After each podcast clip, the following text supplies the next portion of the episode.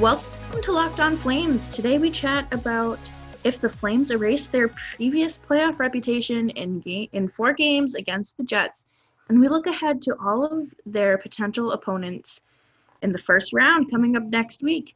Plus, it's Friday, so we hand out our winners and losers of the week. I'm Jess Belmosto alongside Sean Lavery. Be sure to subscribe and follow Locked On Flames for free wherever you get your podcasts. You'll get the latest episode of this podcast as soon as it comes out each day. So, we are officially like 21 ish hours post win. Um, I'm still happy for the Flames and very much looking forward to still getting to watch them in Edmonton. Sean, how are you doing today? I'm doing good. I'm tired. I'm excited. It was nice to everyone here in Calgary was just a little bit happier and uh, had a little extra pep in their steps. So um, it was a, an exciting night last night, and uh, you know we kind of everyone was a little bit happier here today. So it's nice to see. We'll have Harrison Lee from Locked On Jets on later in the podcast uh, we wonder Harrison is obviously a great podcast host. So we wonder how kind of bummed out he might sound after. Um, that would be a tough series to be a fan yeah. of the Jets for, because you just kind of you feel so helpless again with all the injuries. Like, what can you do? And um, but give credit to the Flames; they played well, as we talked about plenty yesterday. But just my question for you: Did the Flames play well enough in just that short four game sample size that all those kind of playoff demons of the past are now gone. Like, is that over? Is this the brand new Flames team in the playoffs, or, or do you think we're going to see the same old Flames once the series kicks back up to a best of seven? You know, I want to say that all the demons and the skeletons in their closet are gone. I think that the um, the qualifying round was sort of like a rebirth for them, and um, you know, it it was really nice to see everybody kind of congratulating each other and it didn't um, just fall on one guy like everybody was kind of giving props to their other teammates and just it's nice so hopefully it's a, a more cohesive group and i can't remember who said it or tweeted it um, but they said that um, Geoff Ward has really done a good job bringing these guys together. So props to him. I think that was Mark Giordano. I, be, I believe I, I, saw the same quote. I think it was Giordano. Might have been Lucic, but um, regardless, I think it was definitely a Flames player that said mm-hmm. that quote. Um, so that's kind of the most, you know, authority you need as, as a player talking about their coach. It doesn't get much better than that. For me, like this is tough. Like part of me wants to be positive and be, you know, on the side where all the demons are gone and the Flames mm-hmm. have kind of figured things out in the playoffs. Um, but this is going to sound unfair, but the fact that the Jets had the injuries that they did, it just leaves yeah. that like door cracked open for me where, you know, it kind of like last night I made the argument that the Flames, um, you know, they won this series by playing well themselves. Sure, they had a little bit of help with injuries, um, but to be fair to the Flames, they played well and they did everything they were supposed to do and executed where they were supposed to execute. But in this grand scheme of are the demons gone, you know, the injury thing with the Jets, it just leaves that door open to me where, you know, I, I want to see the Flames do it against some adversity, I guess would be the way to say it. Um, I mean, sure, the Flames had adversity where they lost um, game two directly after the Jets had um, their first game without their star players. I mean, that's probably some level of adversity. Um, but I don't know. It just it doesn't feel like enough to me, and it's not fair to say given how high I was on the Flames last night after their win, and how much credit I gave them for doing all the things they needed to do. Um, so I'm not sold yet, but uh, my God, we saw them like they literally checked off every box they needed to with great goaltending. Their first line showed up. Lucic was a factor. Um, once Mark Jankowski came into the game and Zac Rinaldo was taken out, the fourth line could contribute and actually play decent minutes. Mm-hmm. So they've mm-hmm. given us all the evidence we need to, you know, say that they have erased the demons. Uh, but I guess I just kind of want to see more of it for me. I don't think four games is enough to sell me on it, especially with the injuries the Jets had. Definitely, and that's a very good case to make because you know going into next round, we don't know yet who we're facing but right. um, and it's four like there's four possibilities and like right. I, I don't want any of the four like can we just like withdraw a card and kind of veto this first round and kind of move on to somewhere else because these four opponents here are the four it's vegas st louis nope. colorado or dallas of those i guess four options which is the one you would least like to see vegas. the flames draw vegas Vegas. I, it, Vegas can just go home. They can have a nice break. Like we're good. I don't want to see them. Yeah, I'm in the exact same boat. Vegas is my least want to see team, and like it's ridiculous because the the defending Stanley Cup champions and the Colorado Avalanche, who embarrassed the Flames, are on this list, and like it's still like Vegas was a awesome regular season team. We know the Flames record in Las Vegas. I think it's 0 6 or maybe yeah. 0 7. Uh, sure, the Flames don't have to play in Vegas. Like they're in Edmonton technically, but um, I still feel like the Golden Knights, like the Flames, can never do well against the Golden Knights. It seems, uh, and they are such a good team. Like Vegas is probably the favorite in a series. I think, regardless of who they play, unless they get maybe Colorado or hmm. or St. Louis late in the playoffs. Um, so Vegas is going to be the favorites against whoever they draw.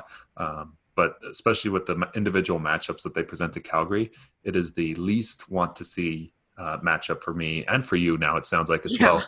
How about the second least want to see? Who is the team? If it's if we get past, if we don't have to worry about Vegas, who's the third team remaining that kind of would make you the most scared if you're the Flames?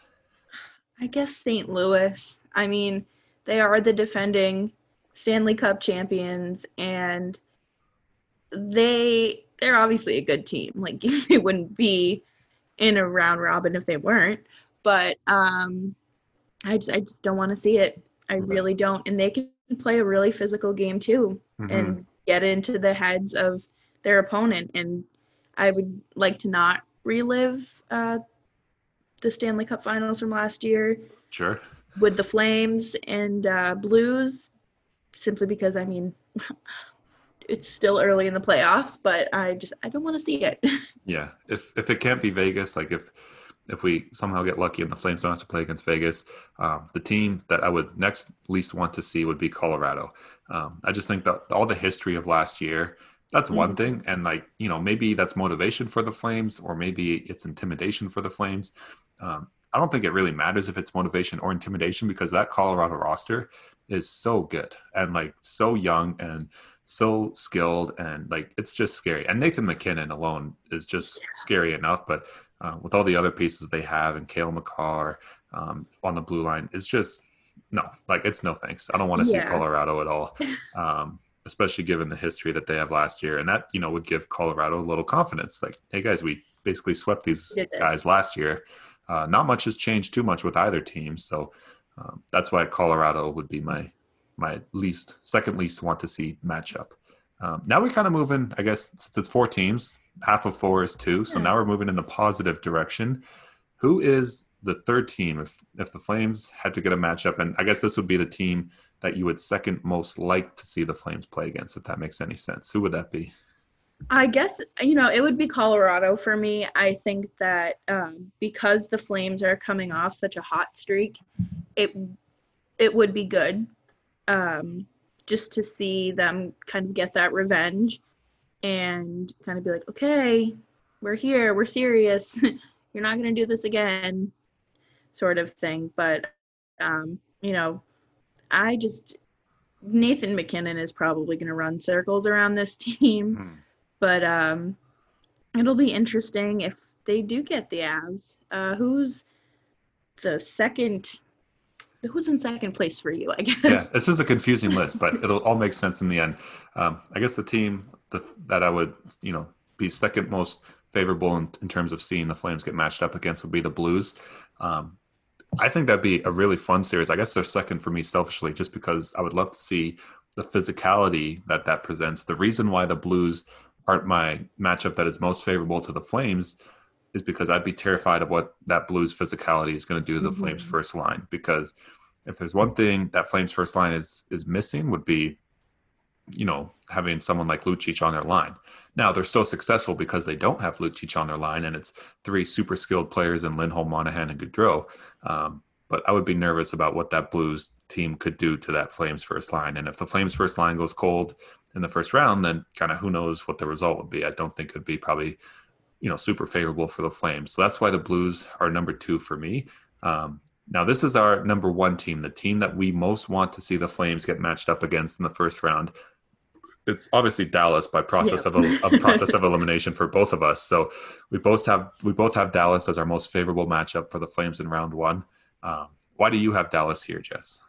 Um, I think I could be wrong, but I believe that I saw um, a stat that said that they have lost like their last nine out of 10 games and they haven't won a game since February 25th, which obviously seems like forever ago. Mm-hmm.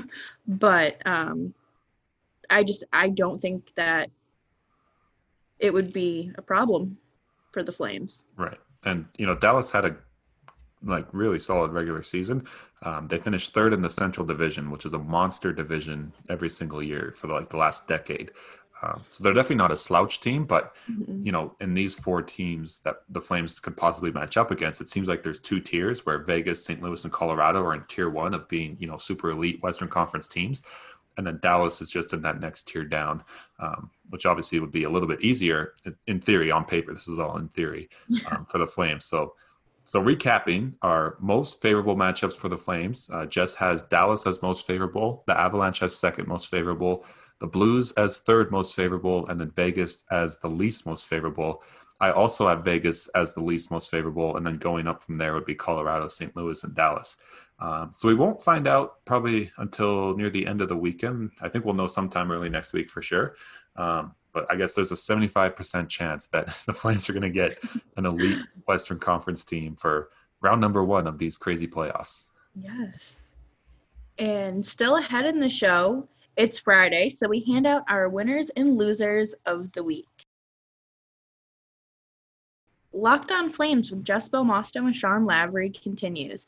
Don't forget to check out Locked on Jets with Harrison Lee as he has full coverage of Winnipeg's season coming to an end at the hands of the Flames.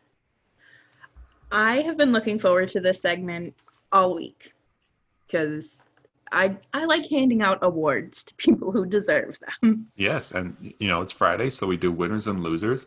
Um, every week, you and I make a little you know table where we list our winners and losers, and also a fun little shout out to end the week. I'm intrigued by your loser, Jess, and maybe we'll start here because uh, you have just two letters. You have PM. Yes. So I'm wondering, is your loser Prime Minister Justin Trudeau? Is your loser Prime Minister of another nation? What is this PM that is your loser of the week? Paul Maurice. Oh, Maurice. yeah. You know, I'm not really a big fan of uh, crybabies, and I feel like he did a lot of whining during this lovely qualifying round series. Right. And then with him not going out and doing a little fist bump, kind of just, you know, soured you on him even yeah, more. Yeah. Didn't, he's got to grow up a little bit. yeah, that's.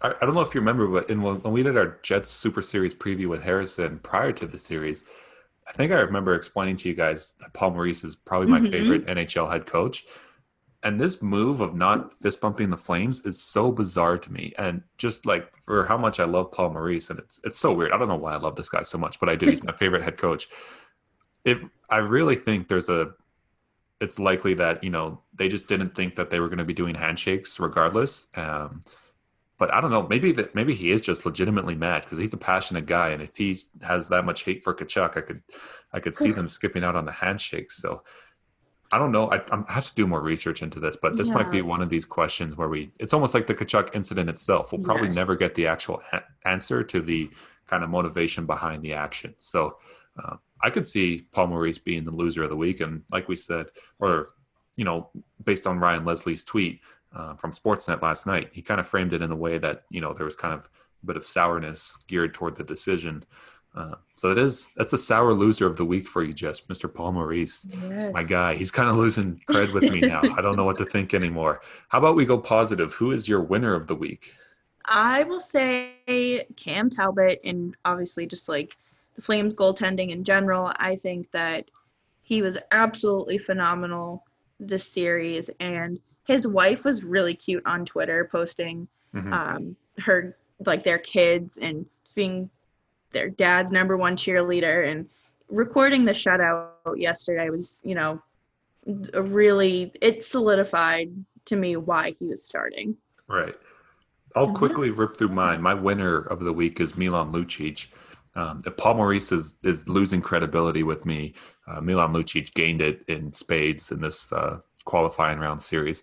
He's probably the flame I like the least following Zach Rinaldo. Um, but this guy, like, if he's going to play this way throughout the whole playoffs, I think the Flames have a good chance of making a pretty decent run. Um, so Lucic is my winner of the week, just by the way he handled himself against the Jets. And quickly, my loser of the week is the poor Maple Leaf fans who have to endure another like multi-goal playoff collapse, technically on home ice because it was in Toronto, even though they weren't the home team at the time we're recording this right now, they're down two nothing to the Blue Jackets yep. at Game Four, halfway through the game. So, I mean, those Leaf fans, it's just oh. never ending. And I was watching the Leaf game yesterday prior to the Flames game, and you know it was three nothing. I was thinking, haha, like how funny would it be? Um, but you know, it it happened, and it was it was bananas. I can't believe it actually happened again. I, every time it, it's happened previously, I think, okay, this is the last time. Like, how many three nothing leads can you blow in the playoffs? Uh, but they keep proving us wrong. They're amazing. So uh, shout out to the Leaf fans, you poor losers of the week. It must be tough to be in Toronto right now, but it's a good thing we're in Calgary doing Locked On Flames instead. Um, yeah. do you have a quick shout out? Shout out for the week. I okay. So my friend Matt, um, he's not a super big hockey fan, uh, but he predicted Flames in four, and I told him I was like, you know what, I'm gonna hold you to that, and if you get it right, you're going to get a shout out on the show. So nice. congratulations, Matt. Yes, thanks, Matt. Thanks for betting on the right team. Good man. I think here in, in at local sports radio in, in Calgary on Sportsnet 960, most of the guys I heard on the air predicted the Jets winning as well. Um, and there, there's only one guy that I know of that picked the Flames and, and was successful as well. So it seems like a lot of people, not just us, uh, were on the Jets side of things. So Matt is on the lone island, the, the, the sparsely populated island of people who correctly pick, predicted the outcome of the series. Uh, so shout out to Matt indeed. Uh, my quick shout out will just be the NHL qualifying round actually being like this has been like a legit playoff hockey vibe. Like it's been mm-hmm. focused on hockey, and you and I have been talking about you know lineup decisions and how the Flames are playing, and the power play needs to be better. And you know we're kind of now worried about uh, COVID nineteen at least for a couple hours a day. Um, throughout the week. So um, the NHL qualifying round has done a great job, I think, of actually just being playoff hockey. Um, and I'm excited to have even more. And hopefully the Flames are around for a bit. Um, so we can have you know kind of more nights where we just kind of forget about all the craziness and we can just watch hockey and you know kind of whine and complain about penalty kills and goaltending and things like that. So shout out to the NHL for actually you know being like you were uh, when the world was normal. Definitely, and it's just nice to come home after a long day and unwind with I don't want to call it meaningless hockey because like it's obviously the playoffs, but to have something that's not the news and another press conference with statistics about COVID and instead we're watching a graphic with Connor McDavid goals and all of his ridiculous numbers. And that's what I like to see. Yeah. Someone had a great tweet last night. They said the world is coming back to normal again. The Leafs are blowing playoff leads in Toronto. So um, things are turning around. If that's a sign of normalcy coming back, then I'll take it. Yeah, you know, I I'm very happy, and I'm even more happy to see the Toronto Maple Leafs imploding. But that's just me. It's good for everyone. If you're not a Leaf fan, yeah. Um, all the other 30 markets want to see you implode. So um, way to be Toronto, Toronto. Way to keep it up. Um, coming up next segment, we're gonna have Harrison Lee from Locked On Jets. You and I had a few kind of outstanding questions, I think, uh, from yesterday's episode about the Jets. Um, so Harrison's gonna come on and, and kind of explain how he thought the series progressed from Winnipeg's perspective. You are listening to Locked On Flames. Welcome back. Uh, we have Harrison Lee from Locked On Jets joining us today. Harrison, how are you feeling? Um, about 20 hours post game? I have many emotions. Uh, I guess I'm not really surprised. Um, some part of me is maybe a tiny bit relieved that, you, you know, I think Winnipeg, in a lot of ways, wasn't really prepared to advance. So I understand them losing. I, I prepared myself for this moment. I think the way that it happened was probably not not super ideal is how I would put it. Definitely, I think that uh, you know the unfortunate injuries um, really played a big role in this outcome. Uh, how different do you think the series would have been without those injuries? Honestly, I'm not sure because it, it, sort of depends on which version of the Jets showed up. When they first kind of came out and were, were rolling, things looked okay. But um, once the injuries piled up and we started seeing some of the other players, you know, stepping into elevated roles, uh, there were some odd step backs I noticed. Um, a couple of guys like Neal Pionk really looked like they were just struggling. Dmitry Kulikov also had a number of sequences where he looked more like he was in Buffalo than when he was in, um, I believe it was Montreal, and he or no, sorry, I think with the Panthers, and he was actually pretty good back then. So I think enough players looked a bit rusty and a step behind that even if Scheifele and Laine were at back to full strength, I'm not 100% convinced the result would have been different.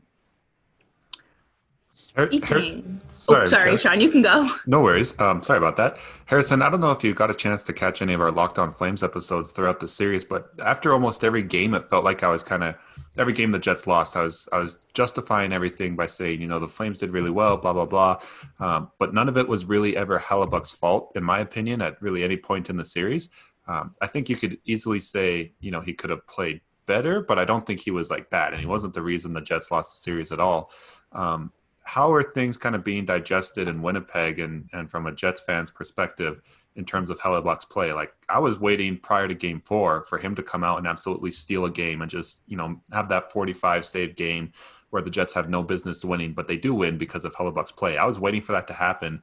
It never really happened. So, you know, how is Hellebuyck's series as the likely Vezina winner kind of being digested by Jets fans? Do they kind of sit on my side where they think it's not really his fault? Um, or is there some you know kind of fist waving at Hellebuyck? I think I heard exactly one person on the radio uh, say something negative towards Hellebuyck's performance, and he immediately got rightfully castigated for it because mm-hmm. it's just stupid. I mean, the Jets were. I I don't think that there's any real blame that you can lay at Hellebuyck's feet. I mean, most of the goals came um, not even at even strength, which is a, a really bad sign if you're the Jets.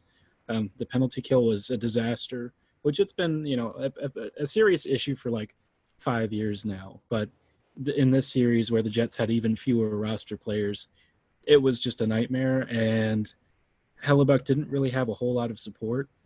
You know, people could say, oh, you know, maybe he makes one or two extra saves, and it's like, and what does that do? I mean, I don't think that Hellebuyck really could play significantly better barring just a you know there was one or two incidents i think the, the one with Pionk behind the net was probably right. the most egregious. Right. But i don't know beyond that i just don't really see how anyone could really lay the series blame at Hellebuyck's feet. I mean the rest of the team just didn't show up so.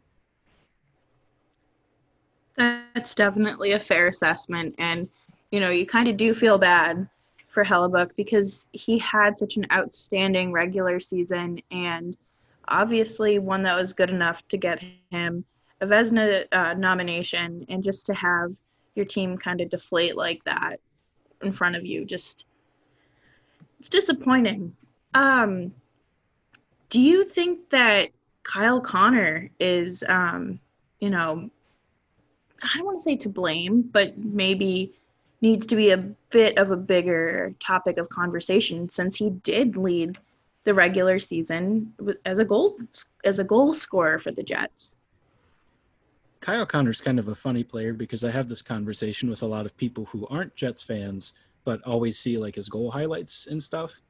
And I always have to tell people Kyle Connor is in in a lot of ways a little bit overrated. I think a lot of people think that he's a phenomenally underrated player and the truth is it's more like he's overrated just because without an elite center, he has a lot of trouble creating space. So I think those of us who have like tracked his play and sort of watched him develop from his rookie year had a pretty good understanding of what would happen if you took Scheifele out of the equation. And all of us, I think, were to some degree expecting a downturn. I think even then I was still a little bit surprised by just how much he struggled because you kind of look at that line, that top line especially, and, and Connor had a lot of issues. Uh, he was able to skate around the perimeter, but his bread and butter is getting into that slot area where he's able to get his release off and really show off why he is one of the most dangerous one-on-one scorers in the league. But he just never got into those areas, barring one or two chances that Talbot snuffed out. Uh, and, and, and Talbot was miraculous on a couple of those saves, but I think overall people are going to start understanding why Connor has a few holes in his game that make him a little bit questionable, especially in that in that role. And I also think Blake Wheeler getting older and, and him not being able to help out that line as much uh, was also kind of an underrated narrative and part of the reason that even Connor was struggling as well. So just a lot of issues with the uh, the top six, and I think Connor is is for me one of the leading stories that people are going to pick up on, but it's kind of been a recurring issue for a while now. He's just been able to hide it when he's with Scheifele because he can score like 40 goals with Mark on his uh, as his central pivot. Harrison, I just have one more question here before we let you go, and thanks so much again for joining us here on Locked On Flames. Um, I don't know if you saw this, but Jess and I recorded a podcast yesterday directly after the game. And one thing I missed completely in that podcast was a tweet that dropped from Ryan Leslie of Sportsnet. He does all the Flames uh, TV coverage here in Calgary on for Sportsnet. He tweeted out that Paul Maurice and the Jets coaching staff did not join the players on the ice for the post game, I guess, fist bumps in the COVID world.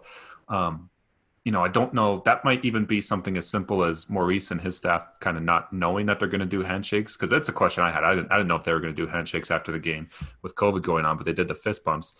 Um, but Maurice and his staff not doing the fist bumps kind of feeds to the fire and the legitimacy of his comments where he said that Tkachuk play on Scheifele was, you know, on purpose and intentional.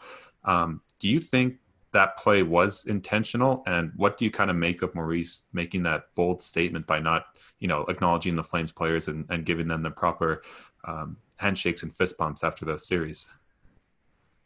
I, I, think as far as the truck is concerned, I don't think that the specific outcome and everything was what was intentional at all. I didn't really get that read on that situation.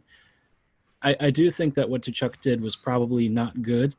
And, you know, everyone can debate about what his intention was when he lifted his skate. I don't know what goes on in his mind, but I know that in the heat of the moment, people do dumb things frequently. So it wouldn't mm-hmm. shock me if, you know, for some reason he just lifted his skate because he lost focus, wasn't thinking straight. Um, I don't know. There's any variety of reasons, but I think Maurice's reaction was definitely on the overkill side. And I, I get it from his perspective because he's defending his players and he wants to call the league's attention to it, especially because it's not like Tkachuk uh, has has gotten away scot free with stuff before. He is somebody that often has a bit of a magnifying lens. But I don't know. I feel like that whole situation was kind of ridiculous. And it's interesting you talked about the the, the Ryan Leslie tweet because I, I posted that earlier and people told me, oh, it's just the COVID thing. But to me, it sounded like, and I didn't see that whole sequence, but I, it sounded like the Jets had just skipped out on the uh, the Jets staff had just skipped out on the the fist bump too. So I don't know. He said handshake line. I wasn't sure, and I didn't actually right. see that particular part. Um, but if they really did skip out because they were upset with the Flames, I don't really care for that as much. I mean, you just have to sort of take your lumps and live with it. Um, but I don't know. This series has uh, created a rivalry from basically out of nothing. So. Mm-hmm. Yeah, yeah, I totally. And like you said, like I wouldn't be shocked at all if it was just a simple case of Maurice and his staff kind of, you know, not thinking and realizing that um, handshakes are going to happen, even though we're in the COVID world where we, we don't really want people kind of touching each other. So um, I wouldn't be shocked at all shocked at all if it was just a simple kind of mistake of reading the situation as opposed to an alert, hey, like we don't like the flames, we're not going to acknowledge and give you guys some respect. So, um, you know, I, am in the same boat as you, Harrison. I didn't see the full thing, so I couldn't give the context. I just saw the Ryan Leslie tweet, um, and the way that tweet was kind of framed made it seem like Maurice kind of had ill intentions, but uh, no ill intentions towards you, Harrison, and Locked On Jets. You do amazing stuff over there, and thank you so much for joining us. We hope you at least enjoyed having a week of distraction and actual hockey back in your life, um, even though it was short lived in four games. Now we look forward to Monday. Oh boy. Oh yes. yes. Thanks so much for having me on, guys. Of course. And coming up next week, Sean and I will bring you a full preview of the Flames' first round of the playoffs, as we should have an actual opponent to break down and look forward to. You can follow us on Twitter at Jessica Belmosto and Sean underscore Lavery. And be sure to subscribe and follow this podcast right now on your favorite podcast app, and you'll get the latest episode of Locked On Flames as soon as it, as soon as it's available each day. Don't forget to subscribe and listen to Locked On Flames with Michael DeStefano as he as he tries to console Leaf fans after yet another three goal lead blown in the playoffs on what it is technically home ice for them. Have a great weekend, everybody, and we will chat on Monday.